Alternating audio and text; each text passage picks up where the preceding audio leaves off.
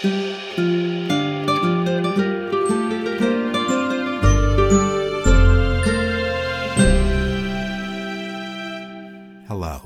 and welcome back to Adventures in Theater History, Philadelphia. This is part two of our episode on Ricketts Circus in the capital city. Last time, we introduced you to John Bill Ricketts and how he had brought his equestrian circus to Philadelphia in the 1790s, perhaps the first circus in America. We ended the show by referencing Philip Astley, often credited with inventing the modern circus. Well, who was this Philip Astley? Let's begin with him, and then I promise this leads us back to Philadelphia and the story of John Bill Ricketts again. The mid to late 18th century was a period when large urban centers were growing throughout Europe and the Americas. And one of the things about large urban populations is that they often have some spare time. And to fill that spare time, they desire entertainment. And as a result of all the frequent warfare of that century, conducted by increasingly large and professionalized armies, there was also an increasingly large number of former professional soldiers and cavalrymen living on only rather skimpy government pensions, men with a very specific set of skills who were now looking for further employment. Sometimes these men founded what are called riding schools or riding academies, large enclosed buildings which had an open area with a dirt floor in the center and galleries around it. The school would be used to teach wealthy people the skills that one needed to display oneself on horseback in such new urban public venues as the circus. Now, in this case, the circus means the large oval riding track in Hyde Park in London. Circus was a word also used to describe large traffic intersections which required coaches and horses to travel in a roundabout, such as Piccadilly Circus, which you may know, in London, still there today, but was built in 1819. The riding schools would also train your horse in fancy steps and to obey commands. The instructors, often wearing military red coats to make them stand out, of these riding schools to supplement their income would also stage exhibitions of trick riding uh, where they could show off their ability to stand on horses, jump from one horse to another, fall off and remount, vault over moving horses, and generally to exhibit their training and grace of the horses of the stable. A moving large number of horses in tandem to very specific commands was essential in the warfare of that era, which depended upon cavalry charges, and the most talented and responsive horses were bred and trained to do very elaborate dance moves. Philip Astley was one of these men. A tall, charismatic, and commanding figure the former cavalryman Philip Astley is usually given the credit for having invented what came to be called the modern circus. True, Astley himself never actually used the word circus to describe the show. So, how did that happen? Well, Astley began using his accumulated capital from the riding instructor business and constructed amphitheaters, always at what his posters described to the public as at considerable expense. You can see the beginning of a trend here. A promoter of popular entertainment always mentions how much money he is spending, how luxurious the accommodations for the public are, for which they only had to pay a small admission fee to witness. Anyway, Astley built a succession of large equestrian amphitheaters on the south side of the Thames River, close to the end of the Westminster Bridge. Waterloo Railway Station now occupies the site. From his grandstands and boxes, one could view Astley's regular shows exhibited in an open circular arena. He had decided that 42 feet was the perfect diameter, around which his horses would canter and perform. These proved to be highly lucrative businesses, and he would eventually build similar amphitheaters in Paris and Dublin. The first London performance space was uncovered, but it was replaced by a succession of larger and fancier roof structures that we would today recognize as a theater, usually with a, with a large proscenium arch stage at one end. The equestrian ring was on the floor of the pit in front of the stage, and ramps were often used to allow horses to travel from the pit to the stage. But Astley's particular innovation the one that made him stand out from all the previous trick riders and equestrians that had entertained at European fairgrounds and riding schools for centuries, was interspersing the equestrian portion of the show with theatrical elements, clowns, acrobats, and pantomime entertainments. Such enticements were already commonly used at many popular London theaters, and Astley simply incorporated them into his horse shows. Italian clowns, tumblers from Sadler's Wells Theater, comic actors, writers of pantomime sketches, all found employment in these increasingly spectacular equestrian entertainments. This is why Astley and other early practitioners of professional circuses are part of the history of the theater. Astley made famous what was likely even then a venerable and reliably entertaining equestrian comic skit, in which a supposedly clumsy and intoxicated rider is outmaneuvered by a wily and disobedient horse who refuses to move on command. Now, of course, the person is actually in command of the horse, but it doesn't look like that to the audience. The skit was usually given some variant of the title, The Tailor of Brentford. Astley himself would often play the tailor character, which in his version was a tipsy dandy wanting to ride off to the nearby town of Brentford to cast his vote in an election for the radical English politician John Wilkes. Astley was a firm Tory and did not approve of Wilkes, so the joke was all the better as far as he was concerned. The tailor fails comically and repeatedly to mount the horse, falling off, getting on backwards, putting the saddle on wrong, and so forth. The horse was trained to lie down obstinately on the ground and then comically rise when offered a drink. Despite a storm of ineffective remonstrances, the mount would pull off his own saddle and steal the tailor's hat, steal his bottle, steal his handkerchief, and his whip, fueling his master's increasing annoyance, but delighting all the onlookers. Eventually, the horse ends up chasing the chastened tailor off stage, his vote never cast. This act with its surefire gags and its simple narrative, was a consistent crowd pleaser. It was thereafter used at the end of almost every equestrian performance the world over, and remains a staple of many equestrian shows and rodeos today. Though Astley usually gets the credit as the first man of the circus, the word circus was only permanently attached to this form of entertainment in the 1780s due to the efforts of two other London theatrical entrepreneurs the impresario and songwriter Charles Dibdin and a master of horse named Charles Hughes. Their business establishment, which included a theater, a riding ring, a school, and a coffee house, was christened the Royal Circus and was built to the east of Astley's Amphitheatre in South London, next to one of those traffic circuses. Elaborate pantomimes and musical entertainments were offered to the public, combined with the feats of the trained riders. The laws and statutes governing London commercial entertainments namely the Theatre Licensing Act of 1737, the Vagrancy Act, and the Disorderly Houses Act, were used against circus performers once they began to establish their own premises with such elements as clowns, pantomimes, acrobats, and began to employ both comic and dramatic scenarios. In 1782, the patent holders of the legitimate theaters, that is, Covent Garden and Drury Lane, brought suit and both Astley's and the Royal Circus were briefly closed after a court trial. But Parliament eventually allowed a solution where the circuses were given licenses of their own as long as they did not perform plays and did not use spoken dialogue. Under these curious rules, the circus managers were mostly willing to comply. Horses don't talk, after all, though the rules for humans were often bent by various ingenious ruses.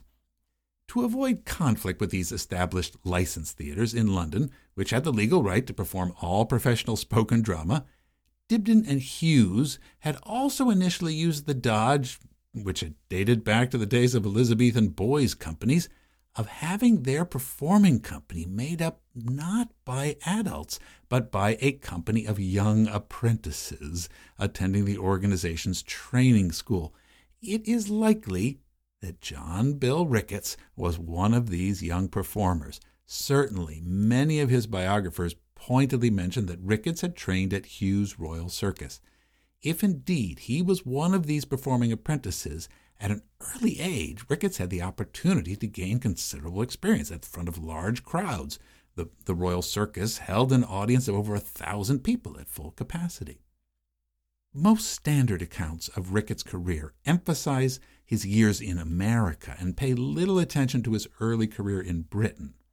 But recent research by the historian Kim Baston has done a great deal to fill in these gaps in Ricketts' early story, noting how he developed his equestrian skills and his management ability and his troupe of fellow performers. It was in this period that Ricketts learned all the elements of running an equestrian circus that were key to his later success in America. The Dibdin and Hughes enterprise eventually suffered a financial collapse, and Ricketts became a working member of another equestrian troupe that took over the Royal Circus's establishment. This company was often away from London, touring in the north of England, and even established a new performing base in Edinburgh, Scotland. During this time, Ricketts met and formed professional relationships with a varied group of young international performers who would later join him in America. For instance, Antonio Bartolomeo Spinacuta, an Italian clown and acrobat, and his wife, Helena Spinacuta, née Petterson, who was from Sweden, and a Scottish clown named MacDonald. He also took into the profession his own younger brother, Francis Ricketts. By comparing descriptions of the performances of this company in Great Britain with those that eventually occurred in America, we can see how much of Ricketts' circus act was developed during these formative years. In March of 1792, Ricketts' troupe was in Scotland, offering, quote, the most brilliant spectacle ever exhibited. Baston notes that one spectacular act that Ricketts would later bring with him to America, the Leap Through the Blazing Sun, was first presented in Edinburgh this feat involved, quote, leaping over a garter twelve feet high and performing which he will force a passage through a balloon in fire suspended in the air. Close Scottish quotes. An artist who lived in Newcastle, somewhat to the south of Edinburgh, named Thomas Bewick, or Bewick, uh, became interested in this troupe when it traveled through the northern English town in 1789. Not only did he make fascinating sketches of the equestrian performances, which are now in the collection of the British Museum, I've posted them on the website, uh, see the link in the program notes, but he also seems to have clearly drawn John Bill Ricketts at an early age. One drawing is entitled Mr. Ricketts' Night and depicts a young performer emerging from a suspended barrel, preparing to leap upon the backs of two horses galloping underneath. He is also seen performing the trick of catching oranges on a fork while galloping along on horseback. In Edinburgh, in 1790, Ricketts performed his version of another classic equestrian comic sketch entitled Metamorphosis, or The Peasant's Frolic on Horseback. Ricketts, pretending to be an inexperienced and inebriated farmer in the audience, would be invited by other performers into the ring to ride the horses if he knew so much well, after demanding a huge sack to cover him while he rode to protect him from the cold, the farmer would then awkwardly mount the horse and begin to ride, but disappear into the sack, underneath which he would swiftly remove the peasant costume and then, poof, dramatically emerge in a glamorous equestrian outfit, revealing to the delighted audience his true level of expertise. Like the tailor of Brentford, this drunken peasant routine seldom failed to please, and it was also to be repeated down through the years by many circus troupes. Thanks to Bewick's drawings, we can also see an illustration of another skill Ricketts often performed throughout his career. While riding on the backs of two horses simultaneously, a child performer would balance gracefully on his shoulders, and the child, to the delight and amazement of the crowd, would balance on top of his master on one foot as he galloped around the ring, standing on one leg in the attitude of Mercury. If we compare this program to that of other equestrian circus companies around Britain and the rest of Europe during this period, we can see that Ricketts was now fully skilled in all aspects of this burgeoning popular theatrical form, for it needs to be stressed that when John Bill Ricketts made his journey across the ocean to America, not only was he not the first equestrian circus master, he was one of a multitude of international touring equestrian circuses that were giving performances in cities such as St. Petersburg, Russia, Stockholm, Sweden, Berlin, Edinburgh, Dublin, London, and Paris. Rather than being seen as a historic inventor of American circus, Ricketts is properly viewed as an important representative of a worldwide commercial trend in popular entertainment, which he imported to America in an already sophisticated and highly specific form. What we don't have a lot of information about, or at least I've never seen it, is why Ricketts decided that his future lay not in England, but America. Well, it may simply have been a matter that he, an ambitious young businessman, found the market in Great Britain rather saturated, as we say nowadays, and taking advantage of a brief break in the hostilities between European powers at the time, he thought it would be a good time, a propitious moment to break ground on new markets in North America. Ricketts sailed from Edinburgh and arrived in Boston in the autumn of 1792, transporting his trained horses with him on the ship. And as we know, by April of 1793, He'd begun performances in Philadelphia. But, and this is another important thing to stress, Ricketts had no intention of staying in only one city, ever, uh, over the course of his American career. Equestrian performers depended on touring, uh, it was an expected part of the business. Ricketts and his company would eventually travel as far north as Montreal and as far south as Charleston, South Carolina. There would be many additional performances in between, too in such places as, as Baltimore, Albany, Providence, Norfolk. Uh, the performances in New York City that he did rivaled those he offered in Philadelphia. And to this extent, Ricketts' business model was quite similar to the practices of troupes of actors such as Hallams, which we talked about in episode number two, who had been touring America since the middle of the 18th century. So, how big was Ricketts' potential audience in late 18th century Philadelphia. Could he make a living that way? Well, according to U.S. Census figures, Philadelphia began the 1790s with a population of 28,522. By 1800, it had grown to 41,220. New York City was swiftly moving to outpace its rival, Philadelphia, with a population of 33,131 in 1790 and surging to 60,515 in 1800.